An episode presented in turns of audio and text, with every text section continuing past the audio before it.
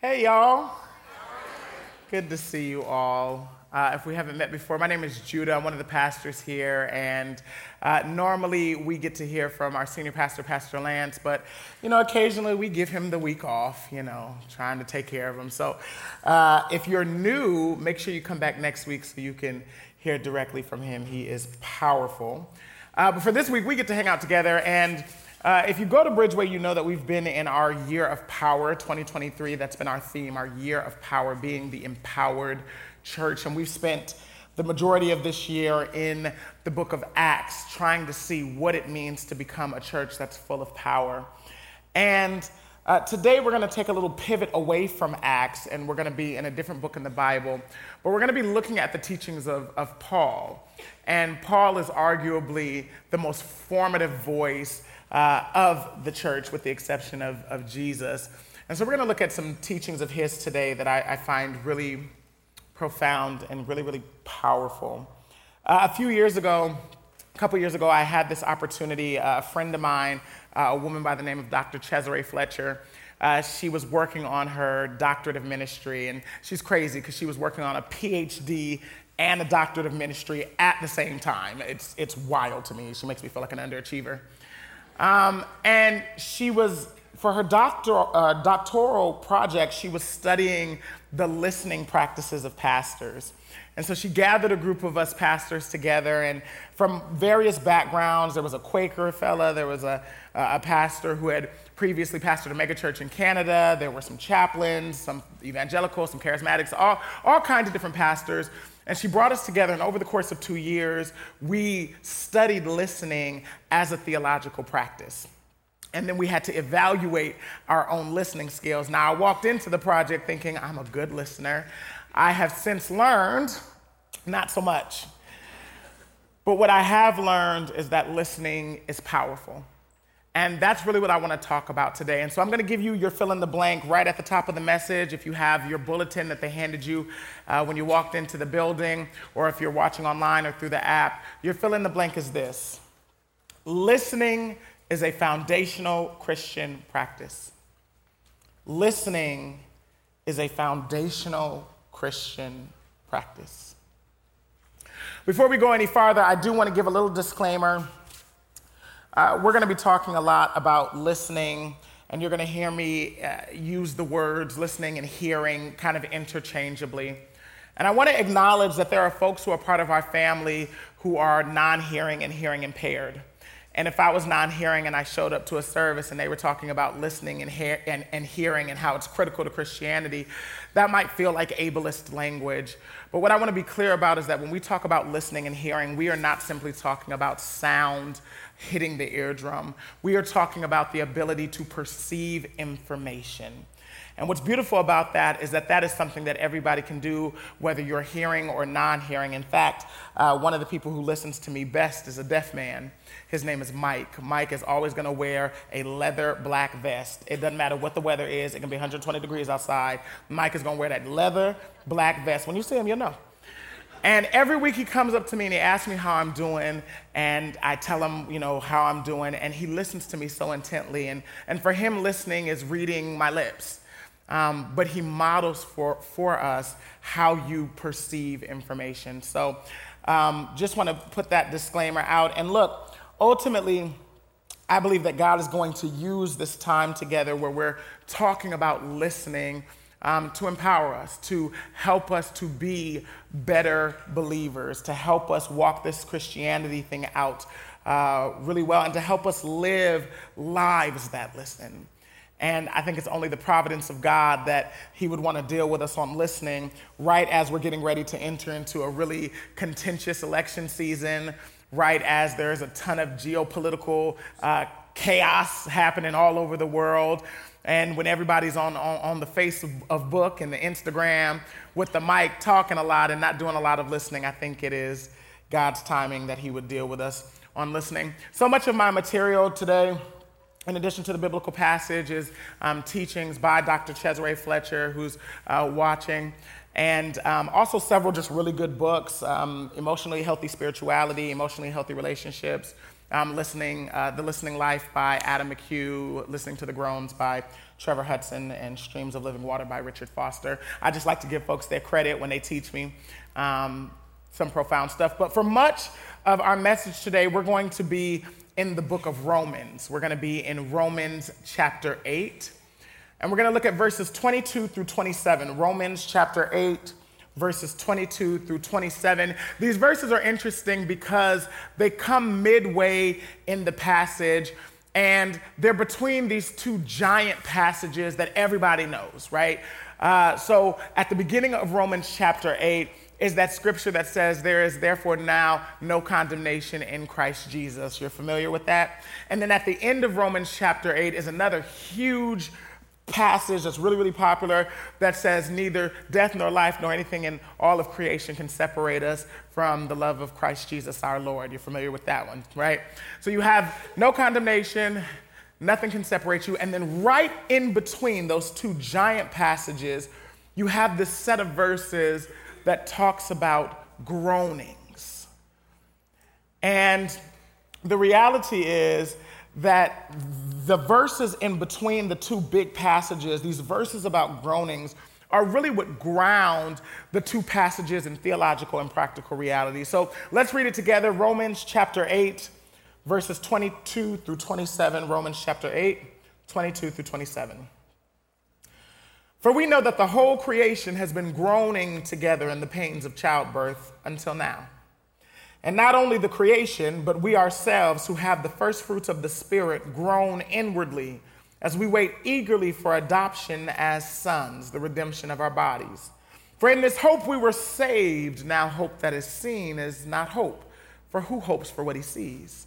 But if we hope for what we do not see, we wait for it with patience, likewise.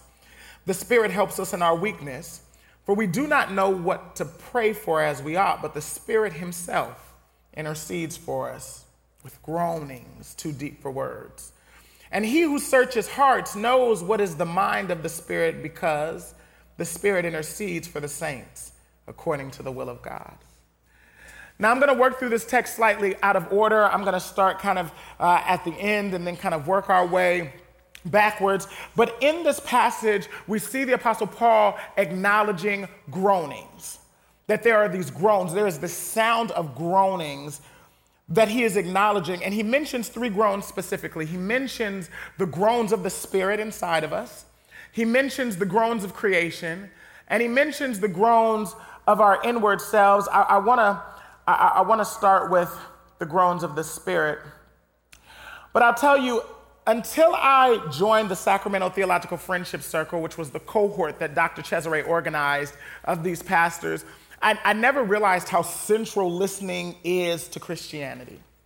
And when you say it out loud, it's kind of like, duh, like you, you, you need to listen. But I have been so convicted about this, this theology of listening that I now stand on the premise that our success or failure as believers is predicated on our ability to hear, to listen. And it is the one thing that the entire body of Christ, Methodist, Catholic, Episcopal, all, all the body, can do. If you don't develop any other evangelistic skill, like if you can't preach, and maybe you can't sing, and maybe you ain't got no business in kids' way because you're like me and you'll throw a fourth grader down a flight of stairs if they talk back. The one thing that you can do is contribute hearing to the body of Christ.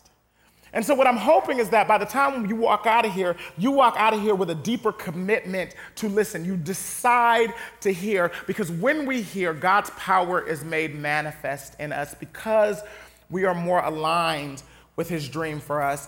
Even in the beginning, if you go all the way back to the book of Genesis, on the first page, we meet the primeval universe, and we're told that it is empty and chaotic and dark, but it has an ear because it is able to hear and listen to, to the voice that pierces through the darkness. God commands light, and the cosmos hears and obeys. Light comes running. And because it hears and obeys, light and life and order supplant what was once a watery emptiness. God spoke and something heard. And so, this first act that we see from God in Genesis, it demands that everything that is not God should hear and should first and foremost hear God. Look at, look at verse 26 in, in, in the Romans chapter. In the same way, the Spirit helps us in our weakness. We know what we do not know what we ought to pray, but the Spirit Himself intercedes for us through wordless groans. I, I, I think that there's something, something about listening to the groanings of the Spirit. And we see all throughout the Bible how harmful it has been when we don't listen well. We, we see the eternal damage done when our ears are not trained well. Because if you go just a little further in Genesis, just a few more pages, what you'll see is that the first sin that launched the damnation of humanity was man's failure to listen to his creator when his creator said, Don't eat that fruit, my dog, leave it alone. And he doesn't listen. And so we have to take seriously the, the implications of listening for our own lives and the lives of those around us. I'm really to drill down on this listening well for the sake of others because it is to Adam that God says, Don't eat from that tree. And it is Adam who fails to properly hear and respond and, and help his partner to properly hear and respond to the good, sound, wise advice of his God. And you and I suffer and struggle and hurt today because someone failed to hear. I really believe that listening is what we're designed for. Even, even in the beginnings of human life, you know, when a baby's in the womb, the, the, the baby very quickly learns to, to, to hear the, the mother's voice and, and the father's voice and the sounds in the environment around the pregnant mother. Um, when I was in college, I fell in love with this show. It was called The Golden Girls. I love that show. You can judge your mama. I love that show. And I remember one Christmas, I came home and I was talking to my mom. I think I was a, a senior or a junior or senior. And I was telling my mom, Oh, mom, I love this show. It's called The Golden Girls. It's about like four older women and their wild adventures in the world. And my mom kind of chuckled and she told me about how she had been so sick during her pregnancy with me that she basically could only lie on the couch. And she said, I would just watch The Golden Girls at nauseum when pregnant with you. And I didn't know that when I fell in love with the show. And it's, it's just kind of funny how the, the, the sound of it gives me comfort even to this day because I heard it, right? And, and so we know that hearing motivates behavior right? So much of what sh- shapes children is what they hear. If somebody calls your name, you can be in a whole different country, but if you hear your name called, you will turn your head to see who called you, right? If we put on your favorite song, you get to snapping your fingers and bobbing your head and dancing to it because dance is our obedience to music. It, it speaks to the reality that what you hear dictates what you do. Uh, listening is intrinsically tied to action. And in the beginning, there was hearing.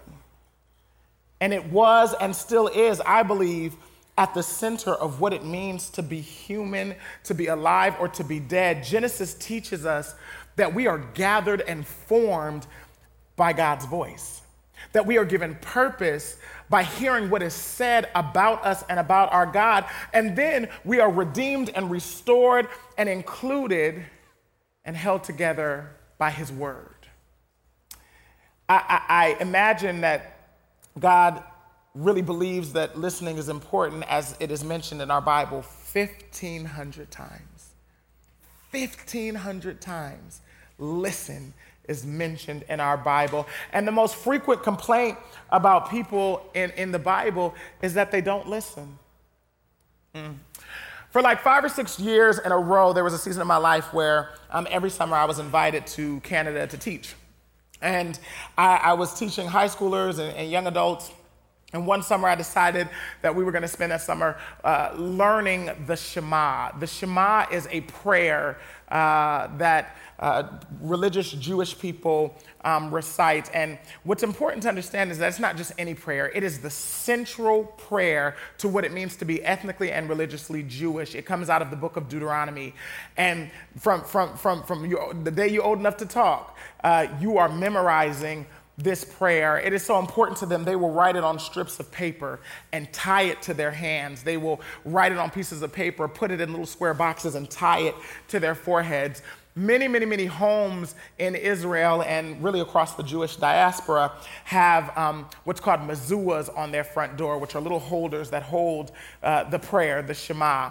And there's not really an American and evangelical kind of equivalent to the Shema, but, but, but the best I could do to kind of help you understand how deeply meaningful it is to the Jewish people is the Shema would be like if you took the Pledge of Allegiance, right, which has historic pieces, patriotic pieces, um, identity pieces. A lot of people place uh, their, their, their, kind of American identity kind of in the pledge. So if you took the Pledge of Allegiance and then you mixed it with like your favorite worship song, like whatever one makes you cry and snot and you can't even be dignified uh, with it, if you mixed all that together, you would have something similar to the Shema, that this, this, this, this recitation that is deeply meaningful to you.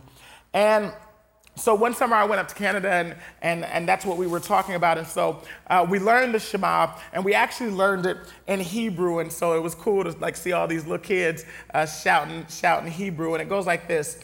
Shema Yisrael Adonai Eloheinu Adonai Echad Baruch Shem Kavod Malkuto La'olam Va'ed. Your turn. See, y'all weren't paying attention. See what happens? In English, it says, Hear, O Israel, the Lord our God, the Lord is one. It said, Blessed be the name of your glory and your kingdom forever and ever. And it goes on to say, You will love the Lord your God with all of your heart, with all of your soul, and with all of your strength. And What's super interesting about it is that there is some variation regarding the English translation, like how it translates to English. There's some debate about the exact words. But the one thing that everybody agrees on is how it begins. It begins with the word Shema, which means hear.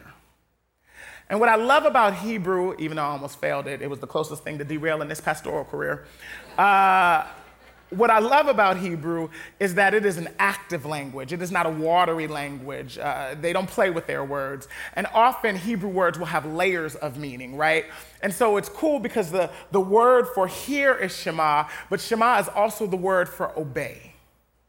And it means that, that listening is never passive. That the birthplace of discipleship is our ability to hear. Remember, it is at the sound of Jesus' voice that his disciples drop their nets and decide to follow him, right? And so when we talk about listening, when we talk about hearing, we're talking about a journey of intentional, focused um, attention. And somewhere in this process, we've gotten things a little bit mixed up, and speaking has become the priority over listening.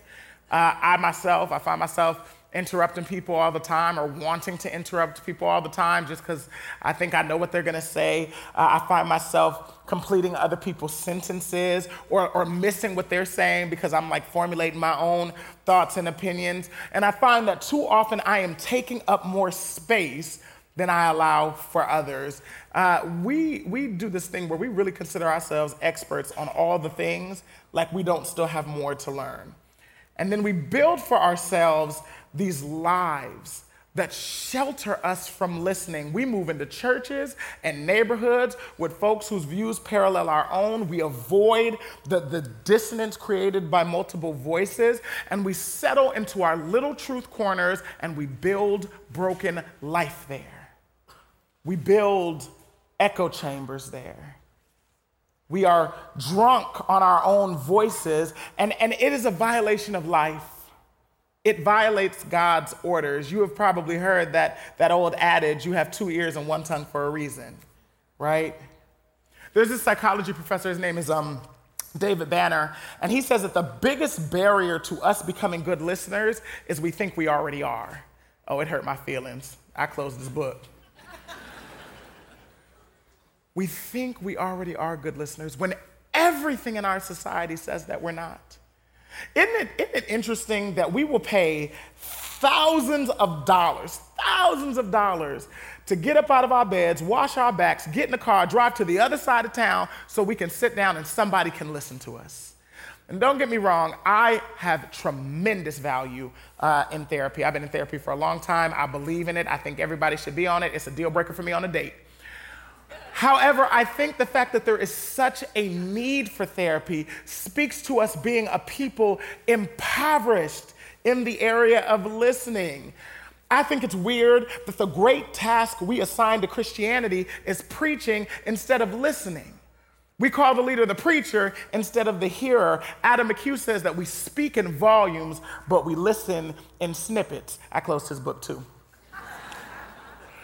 So I wonder what would happen if we approached everything from a listening first perspective if we approach God listening first, God, before I get to asking you for all the things that I want and all the things that I need, which is not a bad thing, God says, come to Him and ask, and He will give according to His will. But before I get to my I need list, Lord, I just want to hear you.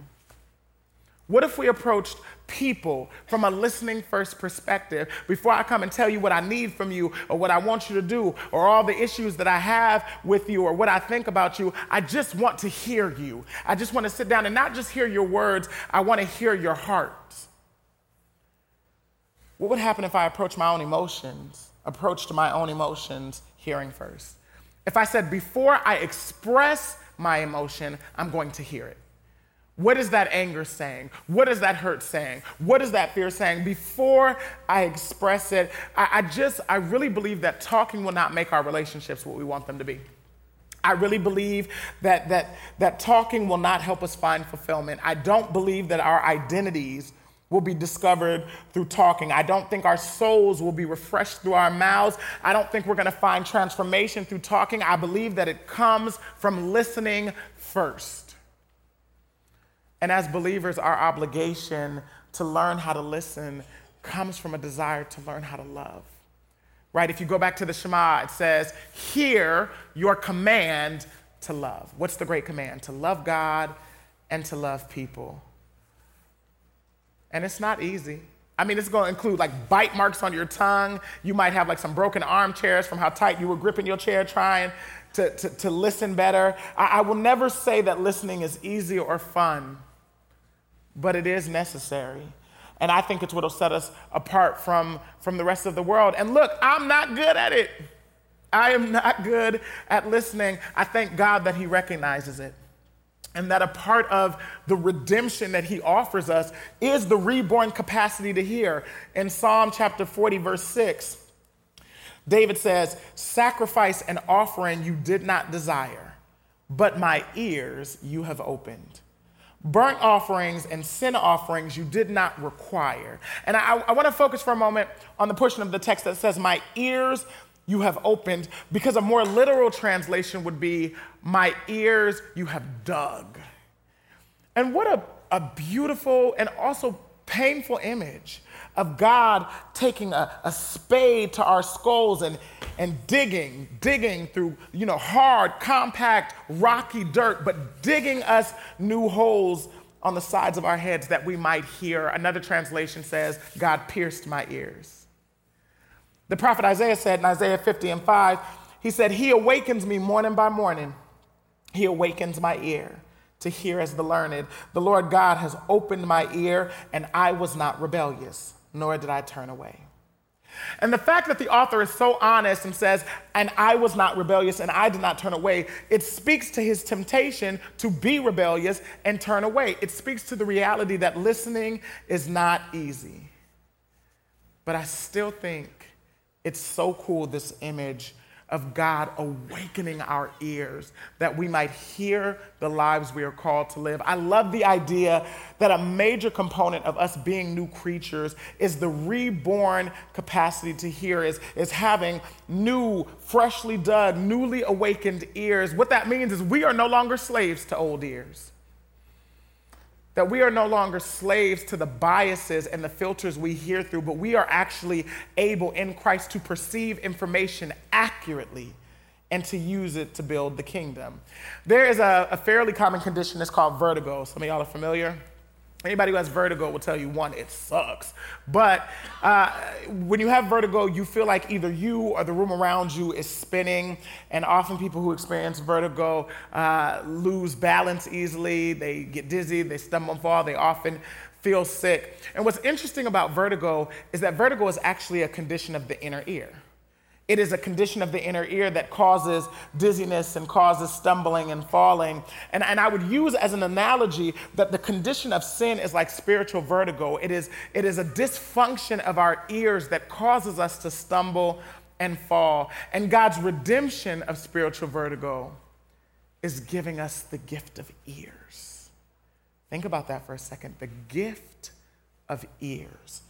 I know you know about the gift of preaching and the gift of worship leading and the gift of administration and prophecy and intercession and all that. But, but when was the last time you said, God, give me the gift of ears? Help me to hear.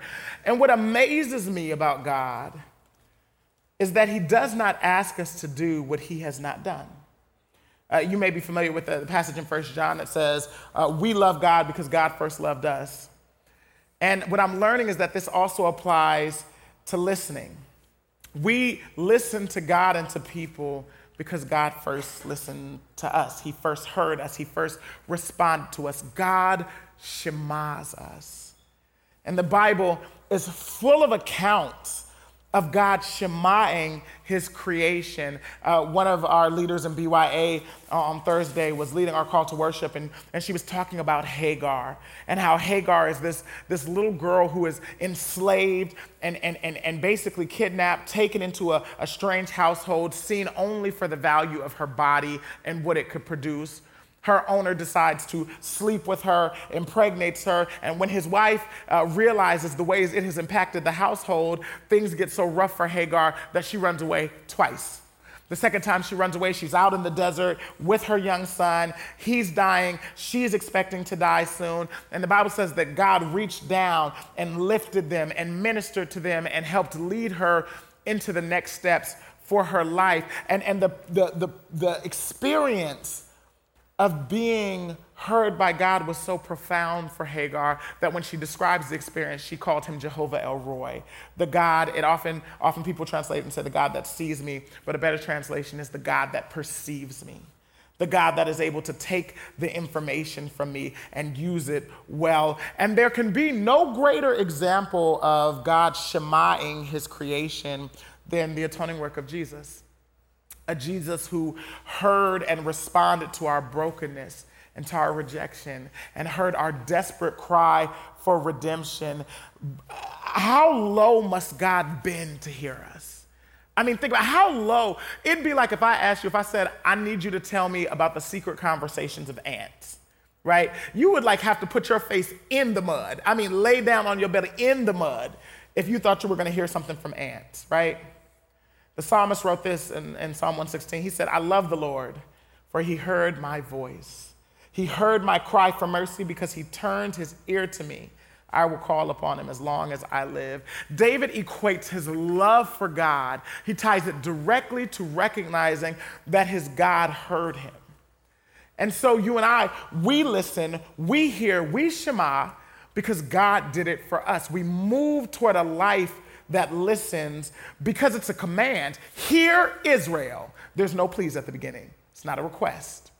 We move toward this life of listening because it is how we fully participate in the dream of God. We listen out of obedience and because it produces empathy and, and it creates connection because it's, it's, it's how we survive. Jesus said it is written man shall not live on bread alone but on every word that proceeds out of the mouth of god. It implies that we have to be good listeners. Hearing is, is how we meet jesus. And so i want to reintroduce listening as a radical act of worship I want to introduce listening as a spiritual discipline, as a way of being. On the most basic and practical level, what that means is that I am no longer approaching conversations from I talk and then you talk and then I talk perspective, but now I'm approaching conversations from I listen and then you listen and then I listen and then you listen. Oh, that's good. I just saved somebody's marriage. You're welcome. You're welcome. Somebody's going to stay married. And when I'm listening, what I'm really doing is I am leaving my comfort zone. I am leaving my place of convenience and of privilege and of status and my place of opinion, and I am entering into someone else's. And, you know, the, the beauty is, contrary to popular belief, you actually don't lose yourself when you listen to people. It, one of the things that gets in the way of people listening is they're so afraid, I'm going to lose myself. I'm going to lose my perspective. I'm going to lose my framework, my worldview. But you actually don't lose yourself when you enter into someone else's space any more than Jesus lost his godhood coming into this earth as a human. God, Jesus remained 100% man while being 100% God at the same time. You can multitask. You can be exactly who you are and still enter into someone's spaces with integrity. And so listening is this, this dichotomy of sacrifice, but also gain. And so Paul says, he says, listen to the groans. And there's, there's a, a, groan he explicitly mentions. He talks about the groans of creation. Look at Romans chapter 8, verse 22. He says, We know that the whole creation has been groaning as in the pains of childbirth, right up to the present time. And the word groan is represented in the Greek using several different words. It is used as both a noun and a verb. And there are, there are lots of different words that, that, that are often used in Greek for, for the word groan, na'ak and anak and, and nihai and several others. But, but in this passage, the, the word that the author uses is the word stenazo. And, and, and it, it really deals with this deep exertion of sound tied to unbearable pain, groans. And Paul tells us to listen to the groans, which is really quite antithetical to what is often taught in Christian spaces, right? Like how much of our liturgy and our songs say, hey, just ignore all the bad things happening in the world because you're a Christian and you get to go to heaven right? How many problems do we just throw our hands up and say, well, it's never going to be right until Jesus comes back, so we'll just turn our backs to the groans? But Paul tells us, listen to them. And he tells us it between telling us there is no condemnation in Christ. Then he says, listen to the groans. And then he says, nothing can separate you from the love of Jesus. It's quite an interesting concept sandwich, if you will. Paul likens the sufferings in this world to the sounds that a woman makes in childbirth. I find that interesting. My mother is a birth coach by profession, so I have been adjacent to a lot of births. Um, the joke in, in, my friend group is if you accidentally go into labor, if you're with Judy, you'll be all right. I don't know what they think I'm gonna do. I'm just gonna sit there and cry and pray. but if you've ever been in a birthing room, you know that there is a sound that a woman emits when she's giving birth. It's not cute.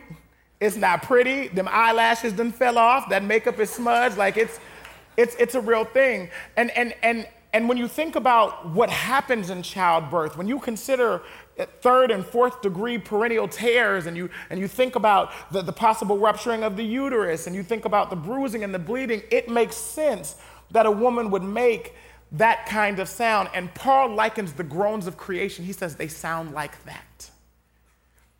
And he notes that the sound that creation makes reminds us that something has gone terribly wrong in the world. That every time there's death or disaster, we are reminded there is an issue. I, this was particularly vivid to me a couple years ago during the Paradise fires. Y'all remember that up near Chico? There was this little town called Paradise, and basically the town burned down. It was really, really traumatic.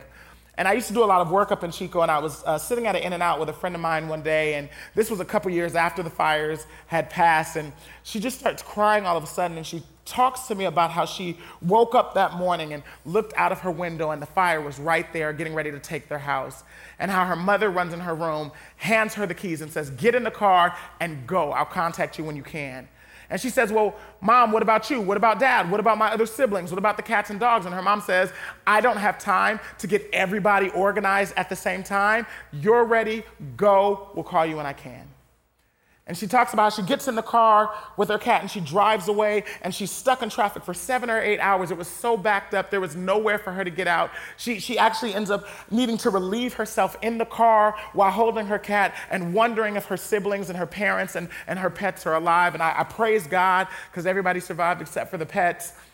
And it, it, it, it's a reminder hurricanes, earthquakes, floods, fires, these kinds of disasters remind us that when we denied our Creator in the beginning, that we disrupted not only our lives and relationships, but that of all of creation. The reality is, the brokenness of creation is directly tied to our rebellion. And so it hurts in a spiritual sense to acknowledge that the paradise fires that my rebellion has contributed to, that in, in, in some way it's my fault. And I can't distance myself from it. And Paul says that the earth is groaning and longing for redemption. He uses the same Greek word that is used to describe an Israel enslaved in an inhumane Egyptian uh, slave trade, crying out to their creator, Deliver us. It's that same word. And to listen to the groanings of creation is to take seriously that we are the source of its pain. And so we shema creation not out of, out, of, out of an act of guilt, but out of an act of love. And I find that listening to the groans of creation is inseparable from listening to the groans of poor, marginalized people groups, of less privileged folks, the folks who feel nature's cries the greatest. Uh, it is the poor who die from famine and fire and flood, from unclean water and lack of shelter. It is the impoverished who feel natural disasters the hardest and have the most difficulty recovering from them, those who don't have health care or nutrition or, or even emotional care. It is the poor who experience the deepest consequences from conflict. You want to know who's, who's hurting the most in this Israeli Palestinian conflict? It is poor people. It is moms and dads and cousins and brothers just trying to live life. Those are the people who are suffering.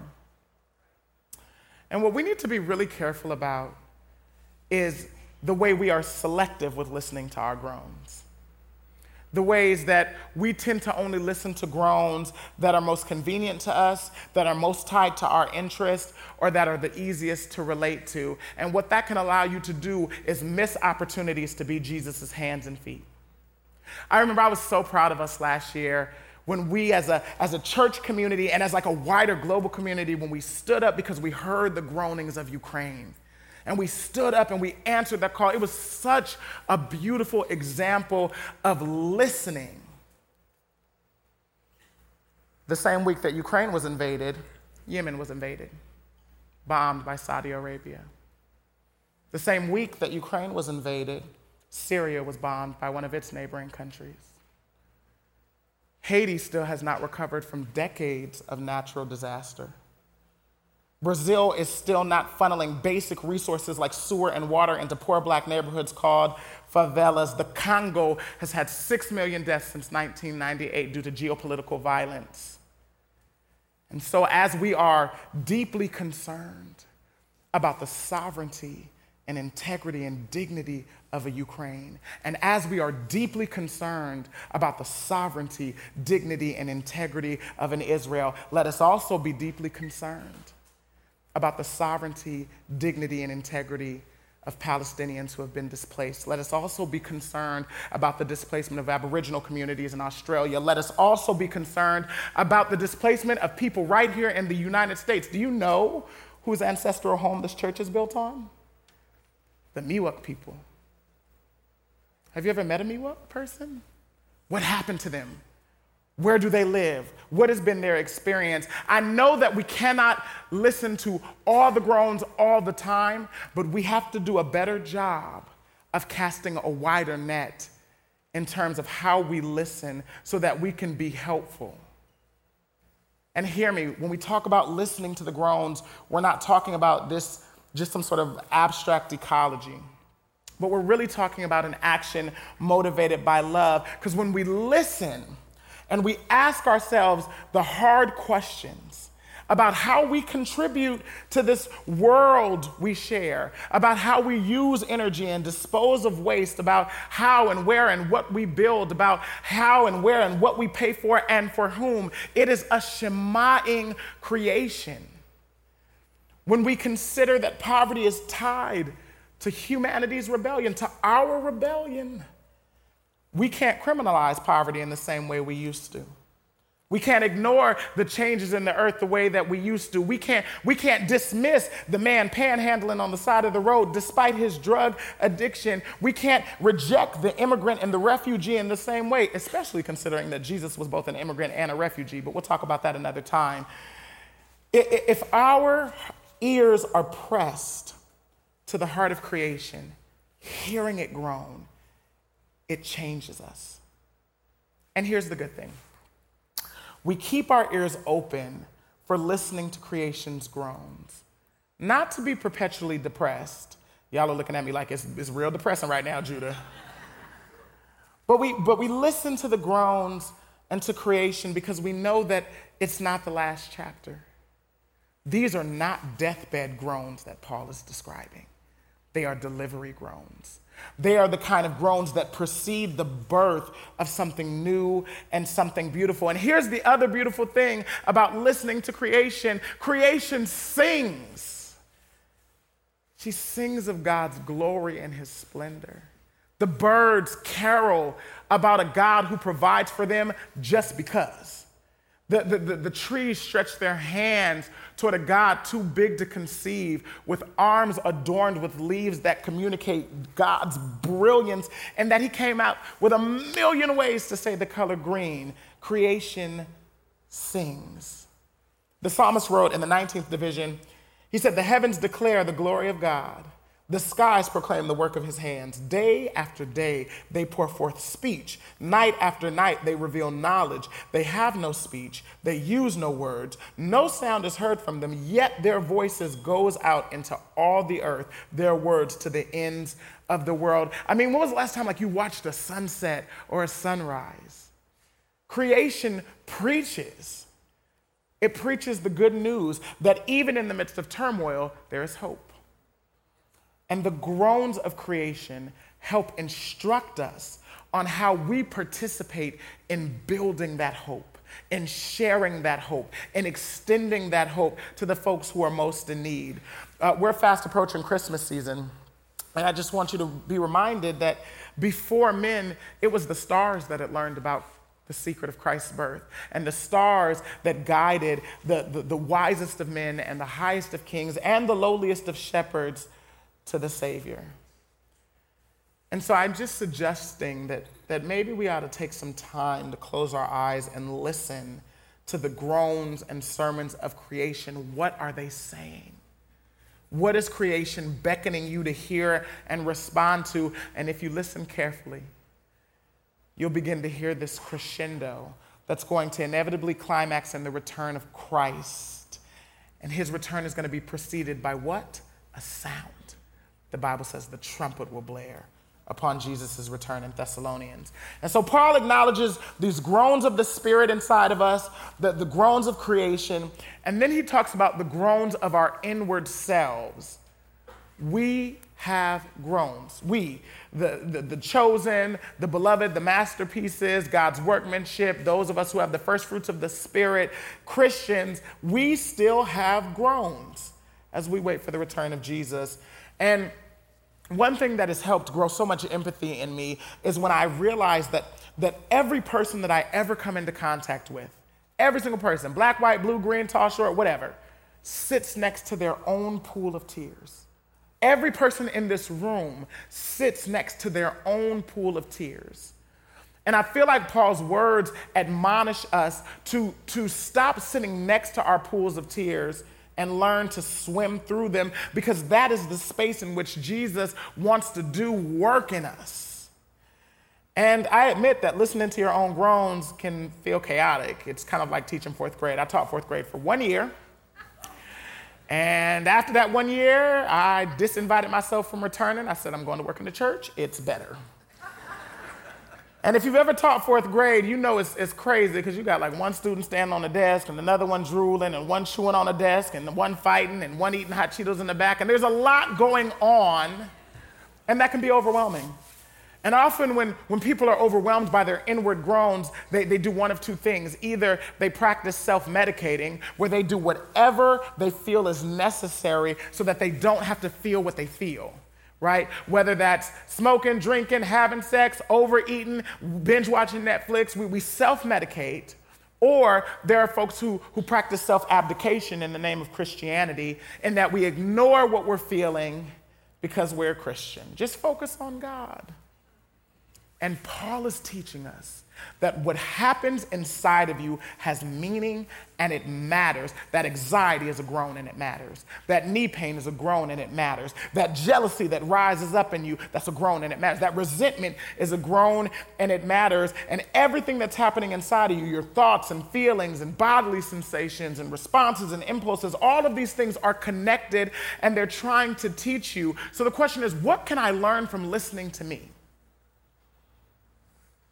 And instead, in this age of extraordinary distraction, we have become deaf to ourselves, unwilling or at least unable to, to hear what's within. And I'm telling you, listening to those inner groans are how Jesus helps you to take off the old you and put on the new you, the truest you, the you that He designed. And I, will tell you, if how you listen to yourself determines how you listen to others. If you dismiss your own groans, your own emotions, your own feelings, you will dismiss that of others too. So, in fact, listening well really to yourself really helps you to be a better partner in every relationship that you have because it helps you to stop seeing others as other. Uh, my favorite, po- well, one of my favorite poets is um, an ancient Latin poet. His name is Terence and, and he had this quote he said, I am human, therefore nothing human can be alien to me. Listening well teaches you integrity because a listening life is an honest life. And when we don't listen to our own hearts, when we don't press our ears to our own hearts, we live as liars all the time. How many times have you been asked, How you doing? And you let that lie fall out your mouth so fast, don't you? I mean, just fall out your mouth. You don't even, don't even think about it. And maybe it's because the, the, the, process of examining how you feel and then trying to articulate it is, is difficult. But hear me when I say it is not a sin to sit and hear your own brokenness. The Bible says Jesus wept. And he wept simply because he was sad because his heart was breaking and he allowed it to break. He could have said, I, I, I, I'm not going to cry right now because I'm getting ready to raise Lazarus from the dead in a couple minutes and everything's going to be fine. But instead, he allowed himself to feel his very human heart break. Some of y'all are sitting here today with stapled, duct taped hearts, and you won't allow yourself to feel what you feel. He let his heart break. And I believe that that, that, that listening to the groans of ourself is Paul um, admonishing us to be present with what's going on inside of us. So, so how do we do all this listening, Judah? I'm glad you asked. One thing I would suggest is that you need to create time and space and quiet for listening. That, that, that you actually, if the wind is blowing and the rain is howling and thunder is clapping, it's to be really hard to hear what's around you. So you may need to get in your car and drive to a quieter climate. We call this retreat. I remember uh, Dr. Cesare made us uh, practice some intentional silence and seclusion. Um, and you know, the introvert in me started praising God as soon as she said it. She was like, We're going to go away and we're not going to talk to any people. And I was like, Hallelujah, woman of God. I see what you're doing in the earth. And that silent retreat, I don't remember how many days it was. The first day was fine. The first day was lovely. I just was walking around the retreat center, just being quiet. That second day, I got to itching, you know. I'm, going, I'm not going to tell you a lie. I, I tried to sneak off campus um, I was like whispering to janitors and stuff. Like I just needed somebody to talk to because what you what you learn is that as you turn down the outer volume, the inner volume gets louder, and you have to face what's inside of you. And that takes courage. In fact, most people are not able to take, not able to face what's inside of them, right? It, it, it, takes courage to sit with you, just you, without the noise and distraction, without, without the glow of accomplishments and, and goals met or being worked on, without the validation of friends and, and, and family. I mean, who am I without my habits? Who am I without my, my rhythm, my routine, my relationships? Who am I without the familiarity of cycle? It takes courage to sit with the stark, fragile reality of you. I was so glad when, when, when, that silent retreat was over. The first thing I did was drive to the Starbucks. I know that man at the window was so tired of talking to me. How are you, sir? I'm real good. It's good to see you. I like your shirt. this sort of lifestyle, that, that seclusion and retreat practice, is what we see Jesus model regularly. Right? He, he went into the wilderness so that he could hear his body say, I'm hungry. He went into the wilderness to get away from all of the, the distractions of his day to day life that made it hard for him to hear. And the hard thing is, it's a vulnerable space. Because that's exactly the moment when the devil decided to run up on him and tempt him and mess with him. But it is also in that very space where he found the strength to say, Get thee behind me, Satan. Get out of my face. You can't have me. You can't use me. You can't touch me. I will be what God wants me to be. He found that strength in the vulnerability of retreat. I would also tell you it's going to be important that you practice listening on purpose. My friends from the Theological Practice Circle, we practice listening. We get together. Sometimes we, one, one time we got together and all we did was, was we listened to this series of interviews from people who had left the church. And what's so funny is after we had listened to about an hour uh, of these interviews, immediately all of these pastors we start trying to solve the problem. Immediately we're like well that's because they had a bad pastor and if they'd gone to my church they wouldn't have gone through all that. That's what happens when you go to bad churches right? Instead of just listening and, and being present with us. So, so, so we practice listening so that we can grow as listeners as hearers and then as you're listening you're going to need to name what you hear what you hear inside of you what you hear from creation and what you hear from the Spirit. You're going to need to name it, to own it. Too often, we don't listen until, until the sound is blasting through the speakers. We don't listen to anxiety until it becomes a nervous breakdown. We don't listen to fear until it becomes an attack. We, we don't listen to our bodies until they get really sick. And that's, that's, a, that's a real late time to start listening. I am learning not to run from what I hear, but to embrace it, not become enslaved to it, but to perceive it so that I can eventually interpret it and use it. And so I ask God, what are you saying to me? What are you, what are you saying to me, spirit inside of me? What, what is creation saying to me? And what am I saying to me? And what I think is that as you begin to listen better, you're going to hear all kinds of new things. You might hear a calling to, to showing up for marginalized people in a different way. You might hear the need to refresh and revamp and, and, restructure your life. You may hear God beckoning you into something deeper, into something more. But as you listen, you will hear new things. And hearing must always be married to response. So, what I just want to encourage you to do is invest wholeheartedly in living a listening, obedient life. Luke said, Blessed are those who rather hear God and obey. And so, as we close today, uh, I'm going to invite you to practice some listening. Uh, I'm going to invite you to take the next minute or minute and a half and just sit with your phone put away and just listen.